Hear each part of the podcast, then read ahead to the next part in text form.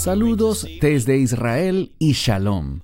Estaremos esta noche, pues ya es de noche en Israel, realizando un video en vivo sobre un tema muy importante. Recientemente he recibido varios emails con personas preguntando sobre algo que pensé que ya era un tema superado, y se trata del tema de las lunas de sangre.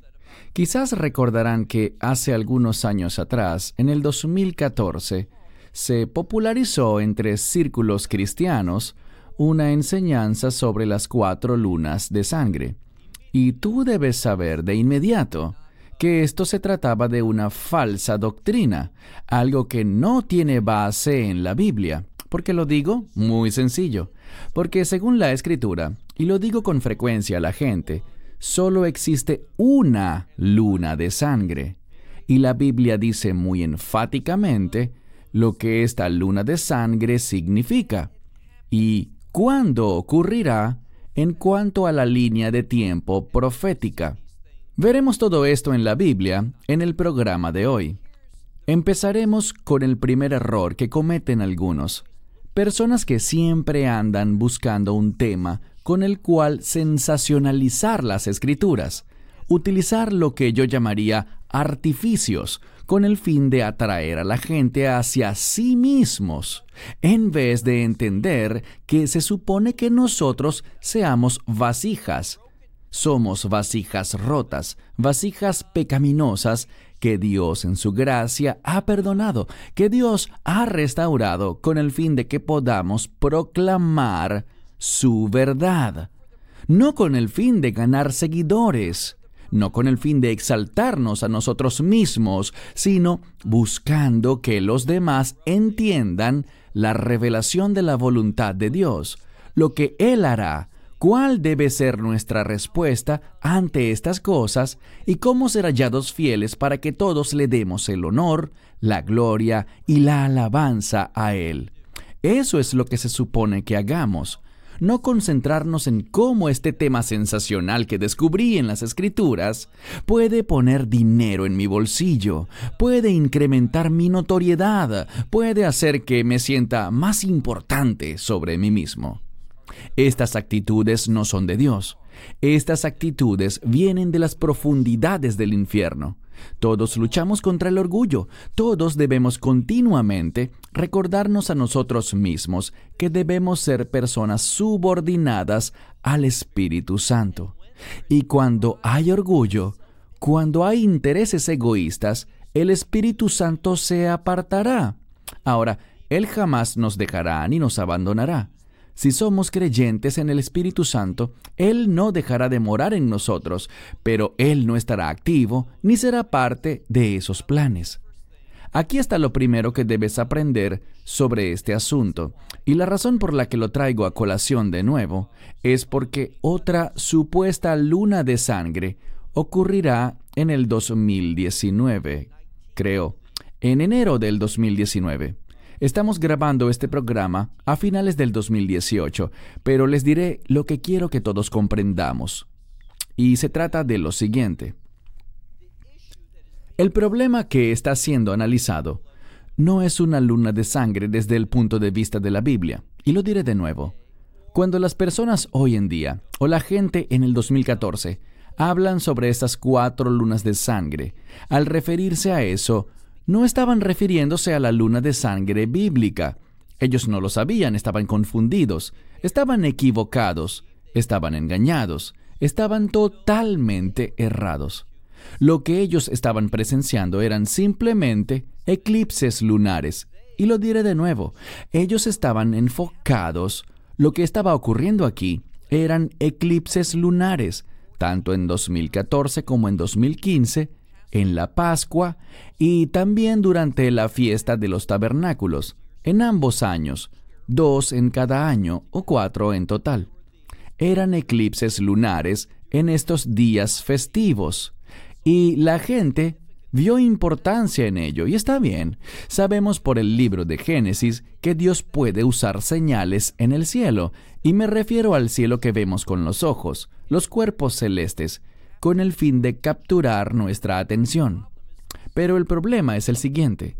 Libros han sido escritos, Por ejemplo, John Hagee escribió un libro y creo que otra persona que realmente, por lo que me han dicho, fue de cierto modo el fundador de este asunto, una persona radicada en Tacoma, Washington, Mark Biltz, y otros como Jonathan Kahn y muchos otros que tienen programas y tratan de temas bíblicos, especialmente profecías sobre los últimos días. Ellos se aferran a este concepto de las cuatro lunas de sangre y para ello utilizan la Biblia, dos pasajes principalmente, que hablan sobre una luna de sangre. La razón por la que yo esperaría que la gente no creyese en esto, aunque desafortunadamente muchas personas lo creyeron, es debido al hecho de que dice cuatro lunas de sangre y la Biblia solo habla de una. Y es muy preciso, muy detallado lo que esta luna de sangre quiere comunicar. Lo primero que quiero recalcar de nuevo es que de lo que ellos estaban hablando era de un eclipse lunar. Eso no tiene nada que ver con la luna de sangre bíblica. Lo diré de nuevo, un eclipse lunar, solo por el hecho de que la luna cobre una apariencia rojiza en su color, no tiene que ver con lo que la Biblia habla cuando se refiere a la luna de sangre. Así que debido a que hay una antigua expresión en inglés, ante una luna azul, ese también es un fenómeno. No lo conozco a profundidad, pero es un fenómeno que ocurre y la gente lo llama luna azul. Cuando hay un eclipse lunar, hay quienes se refieren a él como una luna de sangre. Aun cuando en inglés se utiliza el término luna de sangre, eso no tiene nada, nada en lo absoluto que ver con lo que la Biblia refiere cuando dice que habrá una luna de sangre. Ese es el primer punto. En segundo lugar, Debemos entender que cuando la escritura habla de una luna de sangre, esto ocurre antes de un hecho muy específico. Así que estas personas como John Hagee, quien me alegra que apoye tanto a Israel, tiene algunos problemas teológicos en los que él y yo ciertamente no estamos de acuerdo, y temas de estilo de vida con los que tampoco estamos de acuerdo. No estoy diciendo que no sea una persona agradable, ni tampoco que no sea una persona seria en su fe, pero estoy diciendo que en ese punto en particular, él ha cometido un grave error y jamás le he oído manifestar arrepentimiento o una declaración admitiendo estar equivocado o haber interpretado la escritura de una manera incorrecta. Ahora, todos hemos cometido errores. Yo me he equivocado y todo aquel que se levanta para enseñar esta palabra, tarde o temprano, como en el pasado, nosotros entendimos cosas mal, cometimos errores. Ojalá que siempre sean errores honestos, fallas honestas, cuando fallamos al utilizar los medios adecuados para la interpretación bíblica. Pensábamos que significaba esto, pero estábamos equivocados. Esas cosas pasan. Ahora, debemos estudiar diligentemente para que no ocurran pero pasarán. Pero cuando alguien pasa meses o años aferrado a una teoría que ya se comprobó que es incorrecta, bien, eso es una historia diferente. Entonces, personas como Hagee, Biltz, Jonathan Kahn, quien también se ha enfocado en este asunto, bien, lo que descubrimos es que a lo que la Biblia se refiere es a algo muy diferente. Y el problema está en que muchas de estas personas, y otras también, hablan sobre una luna de sangre, van a la escritura, y no se dan cuenta de lo que dice la escritura por un lado, frente a lo que ellos presentan. Es algo imposible, no hay forma de que ellos se estuvieran refiriendo a este fenómeno que vemos en la palabra de Dios. ¿Por qué lo digo? Toma tu Biblia y ve conmigo al libro de Joel. Estoy leyendo en hebreo y en hebreo es el capítulo 3, pero en español está al final del capítulo 2. Verás que donde iniciaré, estoy leyendo en Joel, la profecía de Joel o Joel, capítulo 3 en hebreo, capítulo 2 desde el verso 30 en español, donde dice, Yo doy señales en los cielos y sobre la tierra. Noten que dice señales no solo en el cielo y no solo una señal, sino que habla en plural, moftín en hebreo, y estas son maravillas eventos milagrosos que el hombre no puede crear. Así que dice, yo doy señales milagrosas en los cielos y sobre la tierra. ¿Y cuáles son? Bien, sangre, fuego y columnas o pilares de humo. Fíjense que estas cosas deben suceder primero. Ellas preceden y acompañan aquello de lo que habla el siguiente verso. Dice, y el sol se convertirá en tinieblas. ¿Ya ocurrió eso? Y luego dice, y la luna en sangre. Estas son las bases para la luna de sangre. No está hablando de un eclipse, sino que está hablando de algo que solo Dios puede causar algo que no es normal. ¿Por qué entonces se refiere la gente cuando habla de una luna de sangre a un eclipse lunar? Eso pasa todo el tiempo. Si regresas el tiempo 100 años, verás que eclipses lunares se han presentado docenas de veces. Así que a pesar de que es un fenómeno raro, no es demasiado raro. No es muy frecuente, pero ocurre. Este es un evento único y además todas estas cosas tienen que darse primero para que luego venga la luna de sangre. ¿Y qué es la luna de sangre bíblicamente? Dios causará sobrenaturalmente que el sol se oscurezca y que la luna literalmente se vuelva roja como sangre. ¿Acaso sé cómo lo hará? ¿Sé exactamente de lo que habla? No, pero es algo que nunca ha pasado antes y es un evento que solo sucederá una vez. Leemos esto y luego dice que pasará antes de la llegada del día grande y terrible del Señor. ¿A qué hace referencia este Yom Hagedó Vejanorá? Este día grande y terrible del Señor. Este es el derramamiento de la ira de Dios.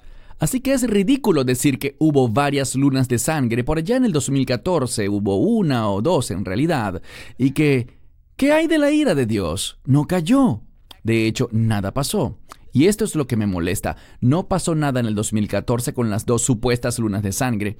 No pasó nada en el 2015 con las otras lunas de sangre. Y aún así todo el mundo corrió hacia otra cosa que Jonathan Kahn enseñó. Y estoy hablando del Shinat Shemitah es decir, el año de permitirle a los campos, específicamente en Israel, en ningún otro lugar. Ese mitzvah, ese mandamiento, solo se refiere a que Israel no siembre en la tierra, que no plante nada ni coseche nada. Él dijo que aquel era el año de Shemitah y él igualó ese año de Shemitah con el juicio, pero eso no está en la Biblia. Lo que encuentras es que cuando alguien guarda el mitzvah Shemitah, ese mandamiento de no sembrar en la tierra, Dios provee, Él bendice. Eso no está en un contexto de juicio. Ahora, yo entiendo todo el asunto de que Israel no cumplió con eso y fue al exilio, pero esa es una interpretación basada en algo en el texto. Pero no vemos esto en la Torá siendo referido. La Shemitah no aparece como algo que tenga referencia con el juicio. En segundo lugar vemos algo más. Nada pasó ese año tampoco, y me refiero al 2016, al que ellos llamaban Shinat Shemitah. Y luego tenemos, ¿qué hicieron ellos? Otro año más ellos dijeron, bueno, el siguiente año será el año del jubileo. Hay un debate al respecto, pero dejemos eso a un lado. Digamos que fue así. Pero insisto, el año del jubileo no se trata de juicio, y lo que vimos fue que gente como Jonathan Kahn estaban junto a Jim Baker. Jim Baker, un hombre, todos debemos perdonar, conocen la frase, ese sería yo si no fuera por la gracia de Dios, así que no deberíamos nunca señalar a nadie con el dedo. Y la gente se equivoca, muchos pueden equivocarse miserablemente, yo me he equivocado miserablemente, muchos han hecho cosas terribles y luego se arrepienten tremendamente. Pero puedo decirte ahora mismo que no es de Dios andar vendiendo toda esa comida por años para ser almacenada debido a que algún supuesto desastre puede ocurrir o un juicio de Dios. Cualquiera puede tener un poquito de sentido común y por si sufres un huracán o algún tipo de desastre natural, guardar algo de provisiones. Pero guardar comida para siete años, No. ¿Y qué vas a hacer? Si todo el mundo tiene hambre, obviamente la repartirás y seguirás repartiéndola hasta que se acabe. Y esa provisión para siete años, si en efecto ocurre un desastre natural, algo catastrófico, no dirás necesitaré esto para mañana, sino que la repartirás hoy y confiarás en Dios para el mañana. Todo esto en mi opinión, y yo no soy de los que tienen pelos en la lengua, ni me obstino con las cosas. Creo que todo esto se trata de meterse dinero en el bolsillo y aprovecharse del miedo de la gente. Eso es una abominación ante Dios. Vender estas cosas sembrando miedo en la gente con el fin de sacar ganancias para sí. Ellos están bien alejados de lo que dice la Biblia. Y debemos ser un poco más severos en ocasiones. Lo que la Biblia dice aquí es que la luna de sangre anuncia la inminencia de la ira de Dios, ese día grande y terrible del Señor. Vean algo más. Verso 32. La ira del Señor es inminente, pero hay una oportunidad porque dice, y acontecerá que todo el que invocare el nombre del Señor, ¿será qué? Será librado porque en el monte de Sión y en Jerusalén habrá liberación o salvación, tal como el Señor lo ha dicho. Y pasemos a otra escritura. Vayamos ahora a la segunda aparición. Y yo sé que en el libro de Hechos 2, Pedro cita a Joel, es cierto. Él lo hace para dejarnos saber que ahora es el tiempo para empezar a hablar sobre el camino al reino de Dios, para prepararnos para la venida del día del Señor. Pero él usa esto de una manera muy específica. Cuando buscamos la segunda vez en la que se menciona la luna de sangre, no citando a Joel, sino en cambio mediante una nueva revelación, pero con el mismo propósito, noten lo que hace el libro de Apocalipsis. Vayan conmigo a Apocalipsis capítulo 6. Libro de Apocalipsis capítulo 6. Bien, en este pasaje estamos hablando sobre el sexto sello y soy muy firme sobre algo, y es lo siguiente. Primera a los tesalonicenses 5.9 dice que tenemos una promesa de Dios. No hemos sido destinados a la ira, sino a recibir la salvación. Y en el libro de Apocalipsis, el primer anuncio de la ira de Dios, y recuerden algo, bíblicamente, la escritura dice que todos los asuntos relacionados con el juicio, con el juicio divino, han sido dados al Hijo. ¿Quién es el Hijo? el Mesías Yeshua. ¿Cómo se refieren a él? Como el Cordero de Dios. Así que todo asunto de juicio, de la ira ahora, le pertenece a Yeshua, y vemos que esto queda claro en el texto. Vayan, como dije, a Apocalipsis 6, iniciando en el versículo 12. Apocalipsis 6, 12. Miré, y el sexto sello fue abierto y ocurrió un gran terremoto. Así que hay algo más. Veremos que a continuación él hablará de una luna de sangre también. Y antes de que la luna de sangre llegue, habrá un gran terremoto en la tierra, un terremoto como nunca antes ha ocurrido. Será catastrófico como ningún otro sismo anterior. ¿Por qué? Este es único. Dios lo está causando, sobrenaturalmente no por medio del movimiento normal de las placas tectónicas que están debajo de nosotros, sino que Dios lo hará. Él lo dirá y sucederá. Fíjense en lo que dice la escritura. Miré y cuando el sexto sello se abrió, ocurrió un gran terremoto. Después, dice, el sol se oscureció como silicio. ¿Por qué silicio? Es un símbolo de arrepentimiento y la luna, toda ella, era como sangre. Verso 13. A esto me refiero con que ciertos individuos no toman con seriedad el estudio de las escrituras, pues están más interesados en sensacionalizar las escrituras, utilizándolas como un artificio, corriendo a proclamar cosas sin haber hecho la más básica, la más elemental preparación para estudiar la palabra de Dios. ¿Por qué? Porque con esta luna de sangre Noten qué más ocurre. Dice aquí, y las estrellas de los cielos. Ahora, en el lenguaje bíblico, en esta cultura, por ejemplo, la palabra kohav en hebreo puede referirse a una estrella, a un planeta, hasta cierto punto puede referirse a un cometa o a un meteorito. Entonces es un término muy amplio. No necesariamente se refiere a las estrellas que están en el cielo, sino a partes de planetas y cosas por el estilo, que vienen y se estrellan con el suelo, pues no hay forma de que una estrella venga y se estrelle con la Tierra. Así que fíjense bien, verso 13 de nuevo. Y las estrellas de los cielos cayeron sobre la tierra, como una higuera arroja sus higos cuando es movida por un fuerte viento. Ahora te pregunto, ¿hemos visto este fenómeno de meteoritos golpeando de una manera tan única la Tierra? No.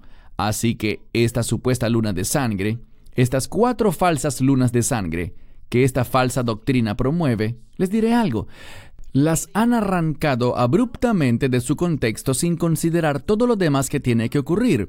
Por esto es tan absurdo que ellos llamen a estos eclipses lunares lunas de sangre y recurran a escrituras como esta, sembrando miedo en la gente cuando ellos están mal en lo que han enseñado. ¿Y por qué es tan malo? Bien, les diré. Conozco a una persona que se asustó en gran manera cuando escuchó estas enseñanzas y tomó muchas precauciones. Y ahora, él está amargado por haber caído en eso, y la próxima vez que alguien le comparta algo, y quizás ahora sí sea la verdad, él no lo creerá. Es como el cuento del pastorcito que gritaba, pero el lobo nunca aparecía. Pero un día el lobo vendrá, y si sigues gritando en vez de decir la verdad, nadie te creerá. Eso es lo que dice la escritura aquí, verso 14. No solo veremos las señales de las que hablamos antes, Recuerden que Joel advirtió que habrá moftim, muchas señales, milagros sobrenaturales que solo Dios puede hacer. Y noten lo que estos versos dicen. Verso 14. Y los cielos, es decir, el firmamento, será enrollado como se enrolla un pergamino, y todo monte y el mar serán arrancados de su lugar. Todo esto va de la mano y acompaña a la luna de sangre, para anunciar que para anunciar que el juicio de Dios es inminente, que su ira está por caer. ¿Y sabes qué? La gente lo sabrá. Cuando vean estas cosas sabrán que Dios está obrando, que Dios se está moviendo, pero no se arrepentirán. ¿Qué intentarán hacer? Esconderse. Miren lo que dice el verso 15. Y los reyes de la tierra, y los honorables, los capitanes de miles, y los ricos, y todos los que tienen poder, todo siervo y todo hombre libre, se escondieron en las cuevas y en las rocas de los montes. Estas son peñas muy grandes entre las montañas. Y les decían a los montes y a estas rocas, caigan sobre nosotros y ocúltennos. ¿De qué? Vean lo que dice, de delante de aquel que se sienta sobre el trono. Si conoces el Apocalipsis, sabrás que aquel que se sienta sobre el trono es Dios. En última instancia se refiere tanto a Dios el Padre como a Dios el Hijo. ¿Y cuál es ese trono? Es el trono de su juicio. Es como ese tribunal de Cristo del cual habla Pablo en 2 a los Corintios 5:10. Así que este es un lugar de juicio. Y eso es lo que dice la Escritura. Dios ha venido a juzgar por medio de su ira. ¿Por qué estoy tan seguro de que esto habla de su ira? Noten lo que dice el texto al final del verso 16. De delante de aquel que se sienta sobre el trono y de la ira de quién? Del Cordero. Ahora, el sexto sello lo anuncia, pero recuerden el contexto. Sabemos que el sol oscureciéndose, la luna haciéndose roja como sangre, y todas estas otras señales, estos fenómenos en los cielos y sobre la tierra, como terremotos y demás, las montañas moviéndose, las islas arrancadas de sus lugares. Todo eso tiene que acompañar, y en efecto acompañarán, a la verdadera y única luna de sangre. Pero el problema es este. La gente no le presta atención a toda la escritura.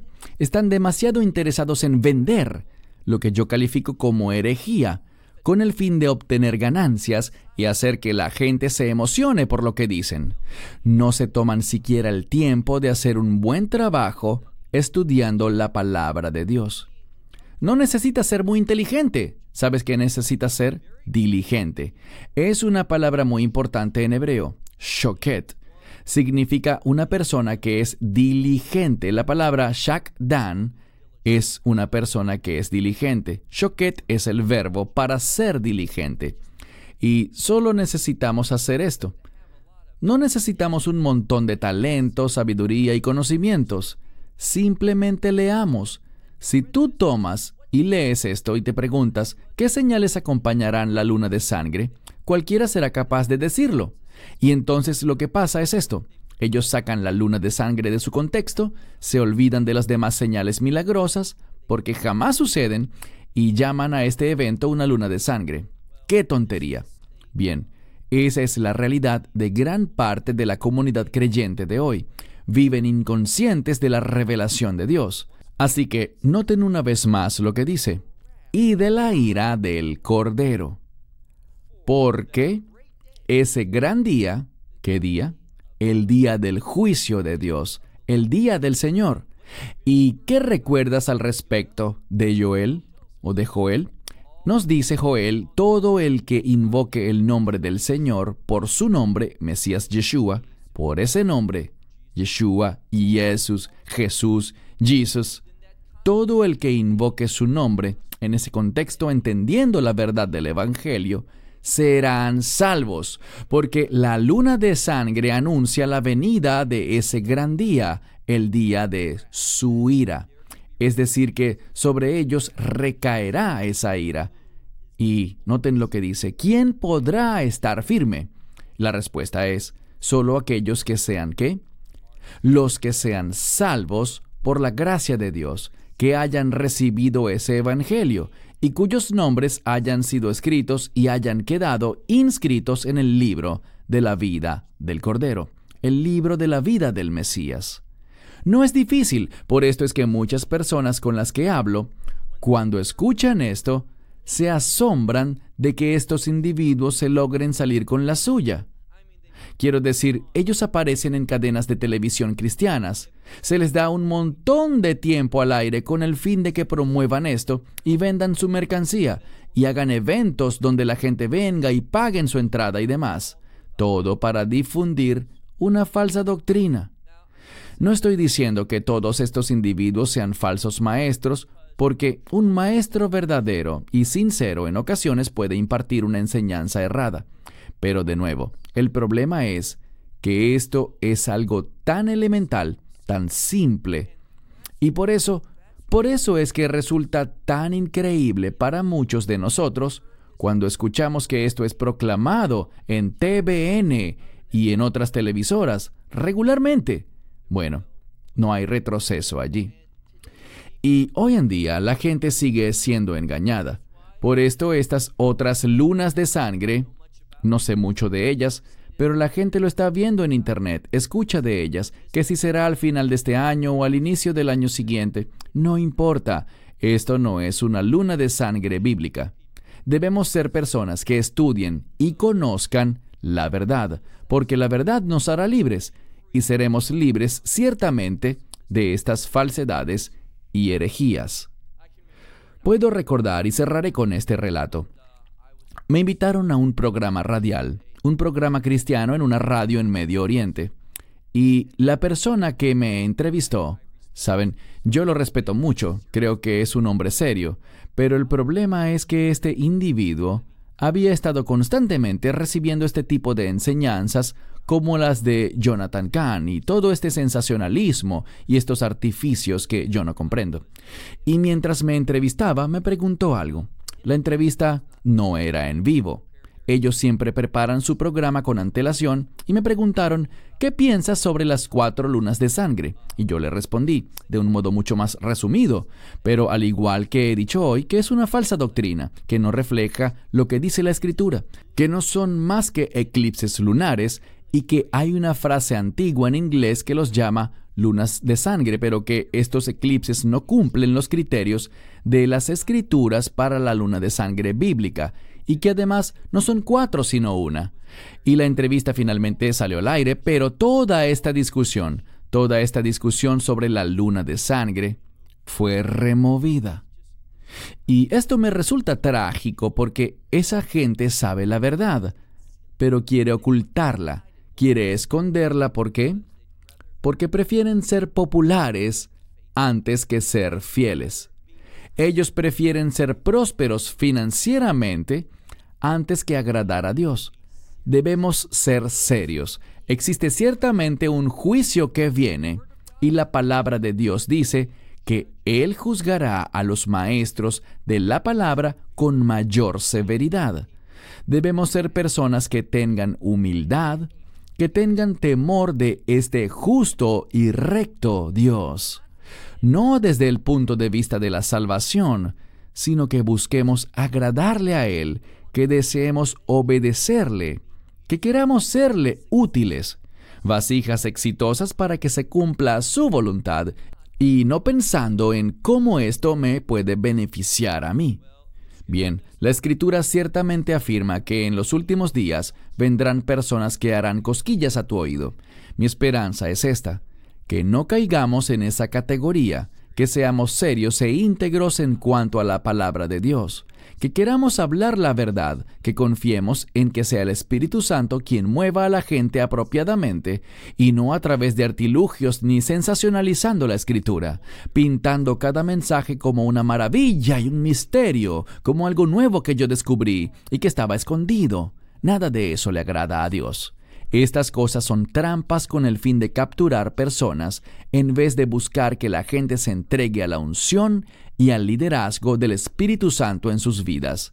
Cierro con esto. Shalom desde Israel. Esperamos que te hayas edificado con el mensaje de hoy y lo compartas con otros. Te invitamos a seguir nuestros estudios cada semana por este canal y por el portal de YouTube de Amarás a Israel. También puedes descargar nuestra aplicación móvil gratuita Mi Estudio Bíblico. Finalmente, para obtener más información sobre nosotros, visita nuestra web amarasaisrael.org, donde encontrarás otras conferencias de Baruch en audio, video y texto. Hasta el próximo programa. Que el Señor te bendiga en Yeshua Hamashiach, Jesús el Mesías, mientras caminas con Él. Shalom desde Israel.